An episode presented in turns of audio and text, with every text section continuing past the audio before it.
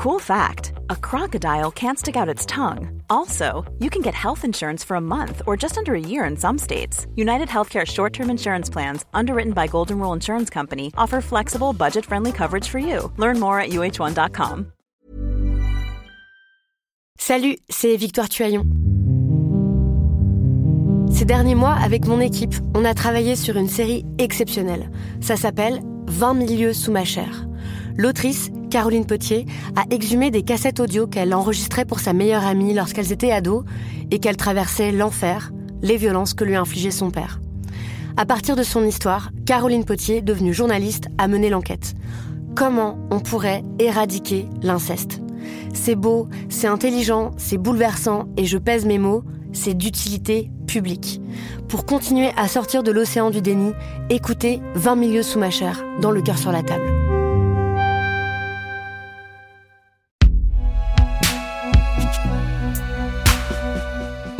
Par Binge.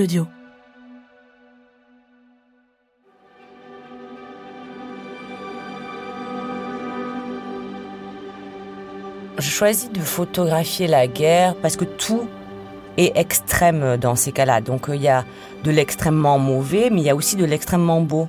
Et souvent, les photos qui sont publiées quand on est parti sur une zone de conflit sont évidemment celles qui montrent les horreurs de la guerre et rarement les moments d'humanité la guerre, elle peut même être, euh, c'est euh, Patrick Chauvel qui dit ça, un révélateur d'humanité, et je suis assez d'accord.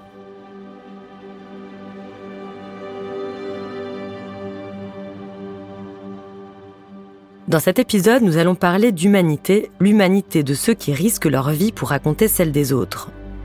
Et être humain, c'est aussi savoir se tromper, échouer, se planter, être là et ne rien ramener.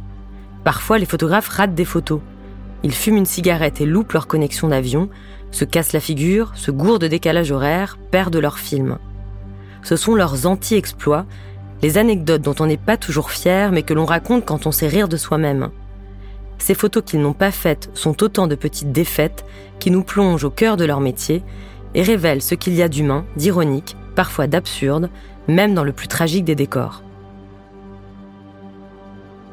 Alors, je m'appelle William Daniels, je suis photographe depuis euh, presque une vingtaine d'années maintenant. Alors moi, le moment qu'il fallait surtout pas rater et que j'ai raté, c'était euh, la révolution kirghize de 2010, la révolution populaire de 2010. Ça faisait euh, trois ans que je travaillais sur ce pays. J'avais déjà fait cinq voyages, je crois.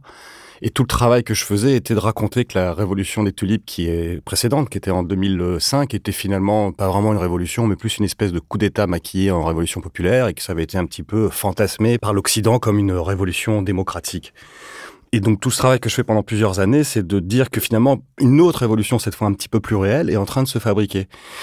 Et ça fait un an qu'on en parle, ça fait un an que ça va sûrement arriver, et c'est pas arrivé. Et au moment où ça éclate vraiment, euh, et ben je suis pas là, je suis au Mali en train de faire un sujet sur des écoles de foot. Et je découvre par hasard, en rentrant dans un restaurant où il y a France 24, que c'est la révolution euh, à Bishkek, au Kyrgyzstan. Des pillages favorisés par une ambiance de légère anarchie, la police et les militaires ont quitté la capitale. Plus de contrôle, plus de limites, le palais présidentiel en flammes est tombé aux mains des insurgés. Je dis mince, il faut absolument que j'y sois, qu'est-ce que je fous là Je suis complètement à l'autre bout de la planète. Donc je suis très frustré et euh, je finis vite fait mon sujet et je prends l'avion dès le lendemain matin. Je crois que je suis même pas repassé chez moi. Je prends directement un avion pour aller euh, au Kyrgyzstan et à cette époque-là, faut passer par Istanbul. Et le compteur tourne parce que je sais que c'est une révolution qui va se passer très vite. Hein. Celle de 2005 euh, s'est passée en deux jours. là, ça ressemble aussi à un scénario assez similaire. On sait qu'il y a déjà des morts. On sait que le président a déjà fui en hélicoptère dans le sud du pays, son fief. Donc je suis assez excité et en même temps un peu un peu frustré de me dire que c'est vraiment dommage que je rate ça alors que je restais vraiment alerte. J'étais prêt, c'était le sujet sur lequel je travaillais qui était plus important pour moi depuis quasiment trois ans. Et en arrivant à Istanbul, je sais pas pourquoi, il y a une connexion assez petite, genre juste trois quarts d'heure, et euh, sûrement pris par l'excitation, je sais pas quoi, j'ai besoin de fumer une clope.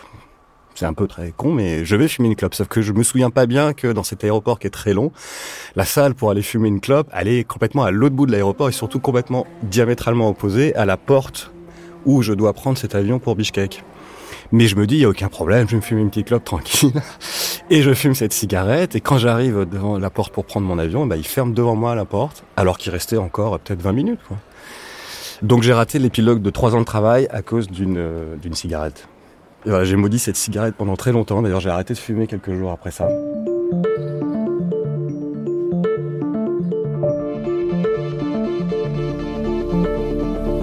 Patrick Robert, je suis reporter photographe depuis 40 euh, ans. Je fais euh, principalement de l'actualité, en France, à l'étranger, beaucoup à l'étranger.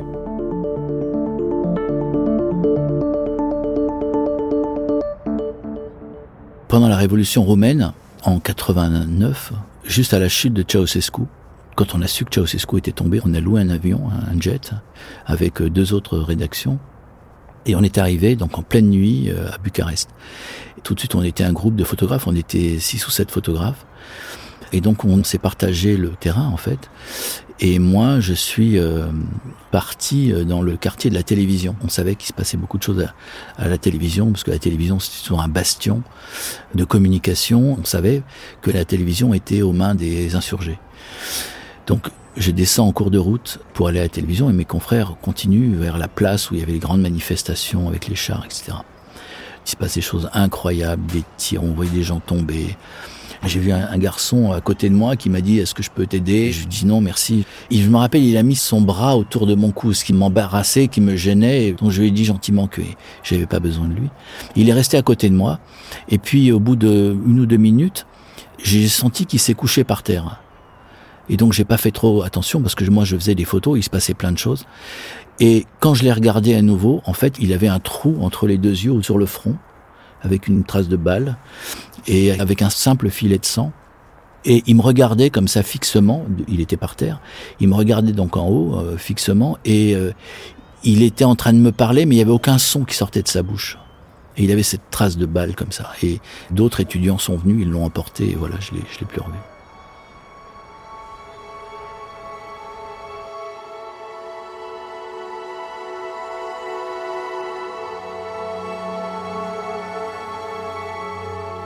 Pendant ce temps-là, dans la nuit, un des journalistes, Jean-Louis Caldéron, a été écrasé par un char. La plupart des journalistes qui étaient autour de lui, donc mes confrères qui étaient avec moi dans l'avion, se sont occupés de lui, de l'évacuer, etc. Donc ils n'ont pas travaillé beaucoup.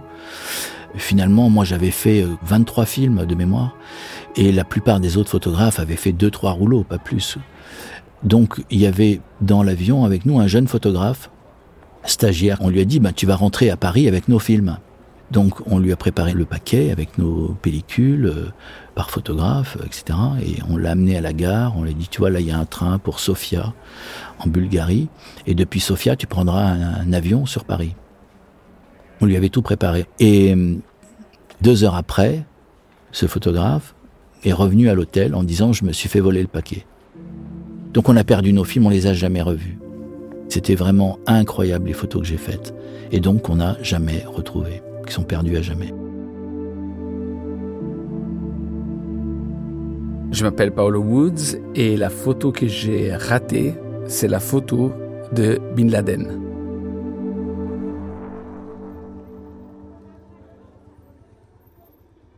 En tout cas, la photo de la maison de Bin Laden à Kandahar en 1999 j'ai commencé à être photographe des reportages de guerre et euh, je me suis fait arrêter par les talibans à Herat et on m'a mis en résidence surveillée, mais aucun pays voulait de moi à ce moment-là parce qu'il n'y avait pas de relation diplomatique avec l'Afghanistan.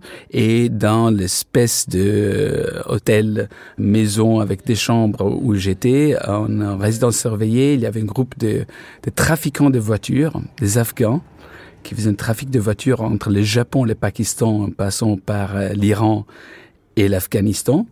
On devient très copains, on joue à échecs euh, pendant les longues journées et me propose d'aller voir euh, Osama Bin Laden qui avait pris résidence à Kandahar, dans le sud du pays, et qui était l'hôte des talibans. Et donc, c'était une tradition d'aller euh, voir la maison et parfois on était reçu par, euh, par Osama et moi. Je pensais que c'était une bonne occasion de faire une, une photo. Donc, je suis allé avec eux dans un convoi de voitures, de ces voitures euh, qui étaient trafiquées et je tombe terriblement malade dans le voyage au point que j'arrive pas à tenir debout et je suis porté dans une espèce de clinique d'urgence à Kandahar et jamais j'ai pris la photo ni de la maison ni de Osama Bin Laden lui-même.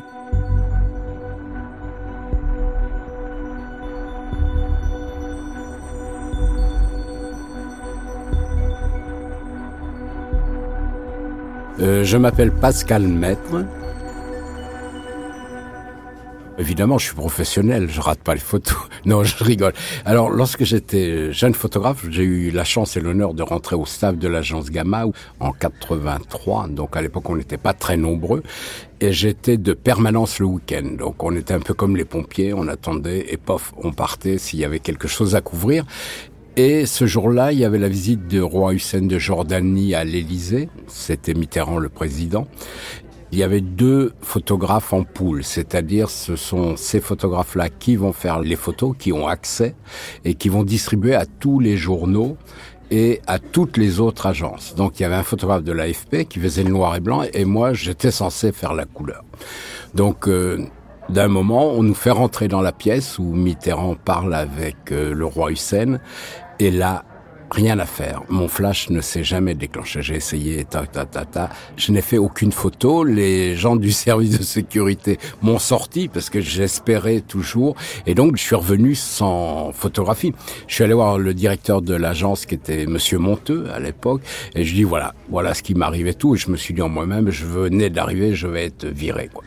Et il m'a dit, il y avait le photographe de l'AFP. Je dis, oui, oui. Bon, ben, il y aura que des photos noires et blancs c'est tout. Allez, sors du bureau. Et je n'ai pas été viré, j'y suis resté cinq ans. Et je dois dire que lors de notre conversation où vous m'avez parlé de ce projet, la nuit même, j'ai re-rêvé que j'étais en reportage et que j'avais perdu ou oublié mon matériel photo. Donc évidemment, les photos étaient ratées. Je m'appelle Laurence Gage, je suis photojournaliste depuis 8 ans.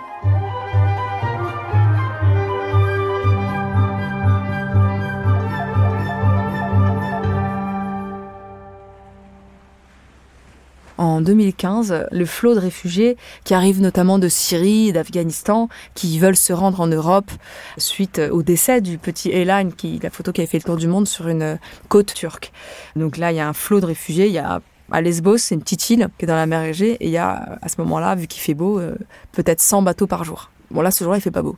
Il y a un bateau qui arrive sur la côte, donc c'est des galets. Je m'y rends, mais je rate euh, l'arrivée. Et puis je vois au loin un autre bateau qui arrive. Donc en fait, il y a des gens qui sont là pour aider les réfugiés à sortir du bateau, qu'ils les prennent, qu'ils les attrapent les enfants, qu'ils les aident. Il y a beaucoup de gens.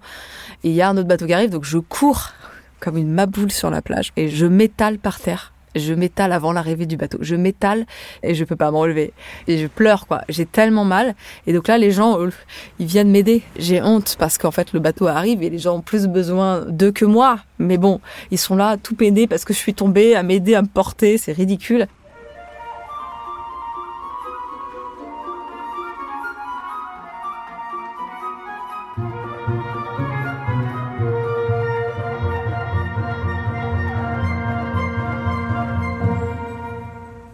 J'en ai une autre. C'était en 2021 à Beyrouth. Je fais un reportage sur le un an après l'explosion qui a eu lieu dans le port de Beyrouth pour Paris Match. Je veux raconter le contraste de cette société libanaise qui fait face à une crise sans précédent économique et aussi la diaspora qui rentre, qui fait la fête, qui a du coup de l'argent parce que euh, si les gens sont payés en devises, on est riche en fait au Liban alors que les gens qui ont leur salaire en livres libanaises ont tout perdu, vraiment euh, littéralement tout perdu.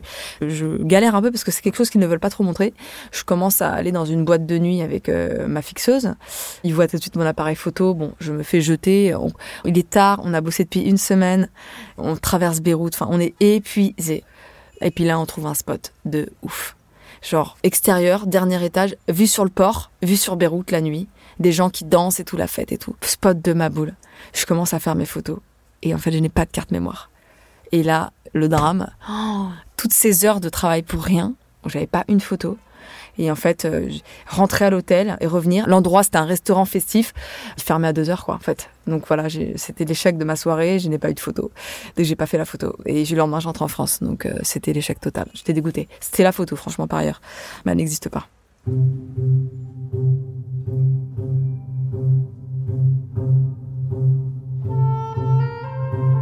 Je m'appelle Olivier Jobard.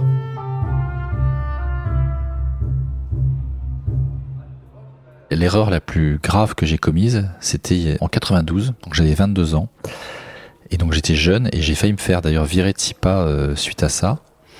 C'est qu'on m'avait envoyé euh, pour photographier les camps euh, de prisonniers bosniaques en Serbie, à Ternopolier. Donc il y a une petite ouverture en fait. Les Serbes avaient accepté en fait de montrer les prisonniers qu'ils avaient. Et c'était des images très importantes parce que les prisonniers en fait vivaient dans des conditions dramatiques. On avait appelé ça des camps de concentration des Serbes à l'époque. D'ailleurs, plusieurs commandants qui géraient ces camps ont été euh, après euh, condamnés et jugés à la haie pour crimes de guerre.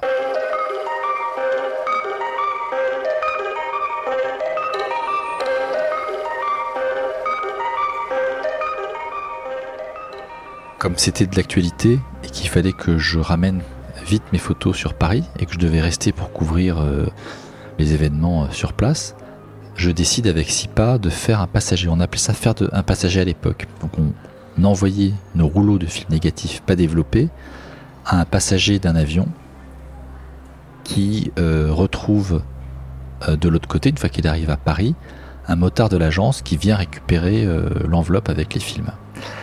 Il n'y avait plus d'aéroport en fait en Serbie qui marchait, ni dans l'ex-Yougoslavie, et donc il fallait que moi que j'aille en Bulgarie, à Sofia, pour faire un passager à l'aéroport de Sofia.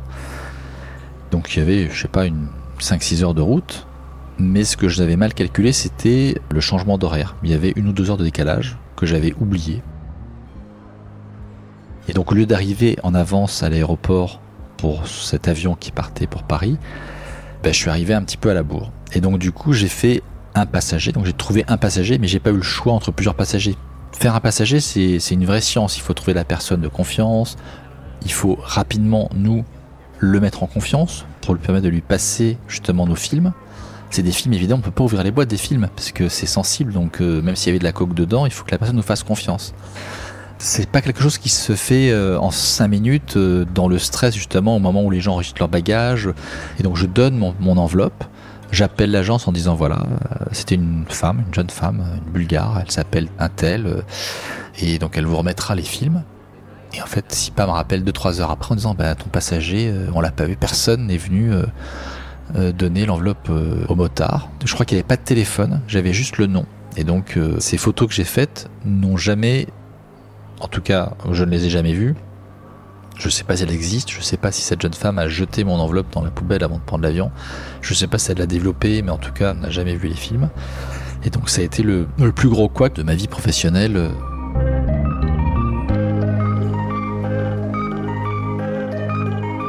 Adrienne surprenant.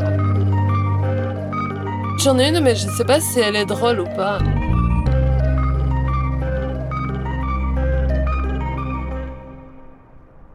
J'ai manqué un exode de population en panique qui pensait que les rebelles étaient entrés à Bangui parce que j'étais dans un conteneur climatisé des Nations Unies en train d'essayer d'avoir des accès.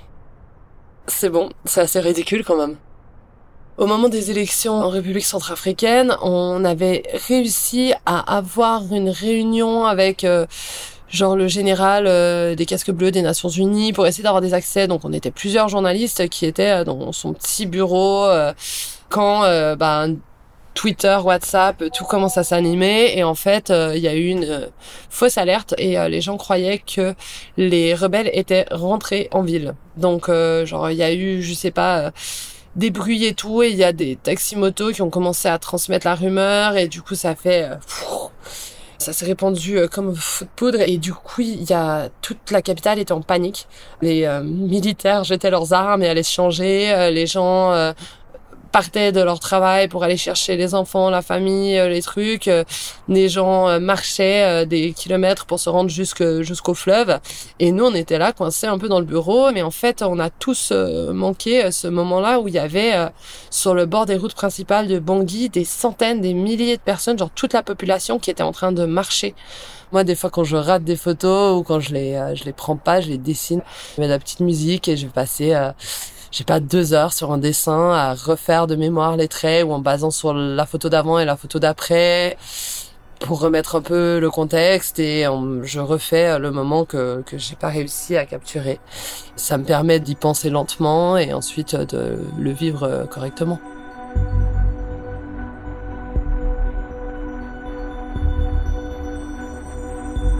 Je m'appelle Guillaume Binet,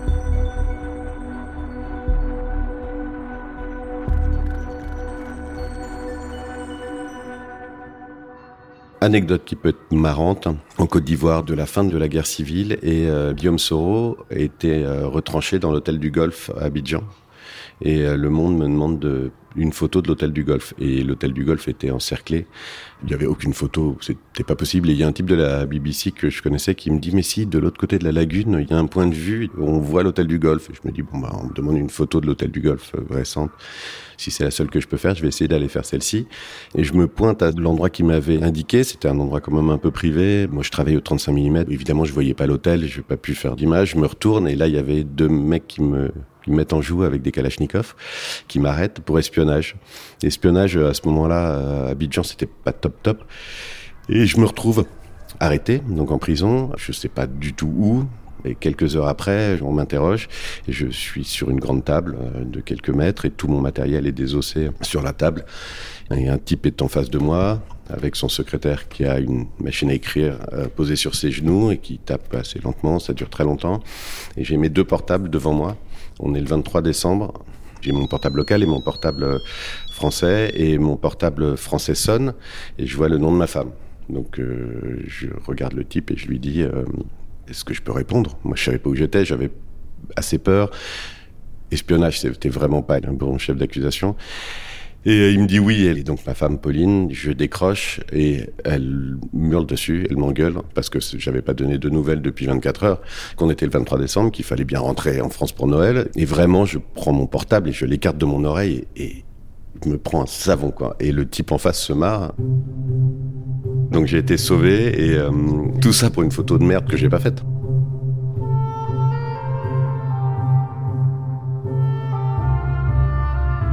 Marco Longari.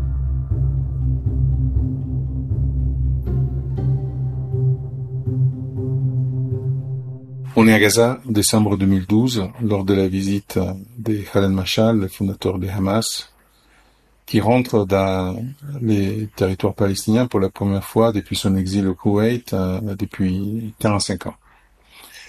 Il dit bon partout. Je suis dans la voiture avec euh, des confrères, et un confrère qui conduit, et dans un des avenues qui amène au lieu du rallye, euh, il y a des gens dans la rue évidemment, et aussi des centaines des, hommes armés. À certains moments, de nulle part, trois jeunes sortent avec des planches à surf. C'est la scène que j'attendais, une photo décalée, euh, insolite, euh, qui raconte l'histoire dans une façon complètement différente. Donc j'hurle dans la voiture, je, demande à mon confrère qui est en train de conduire de s'arrêter tout de suite. Il faut absolument que je prenne ces photos. C'est une photo extraordinaire. La lumière est parfaite, tout est parfait. Et donc je cherche mes boîtiers, ils sont sous les fonds de la voiture. Et j'y rattache la ceinture où j'ai tous les sacoches avec des objectifs, euh, les autres outils du travail. Et j'attends que la voiture s'arrête. J'ouvre la porte, j'ai fait pour descendre et je me rends pas compte qu'en fait, ma ceinture est restée attachée à un levier de la voiture et donc je reste pendu. J'essaye de sortir, ça coince, je peux pas bouger. Je tombe par terre et j'ai raté ma photo.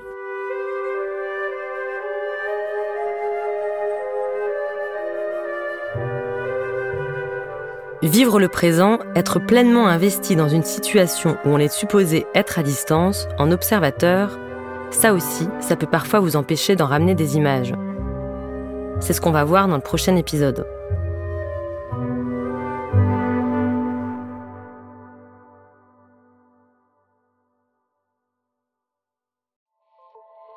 Salut, c'est Sinamir du podcast L'Affaire.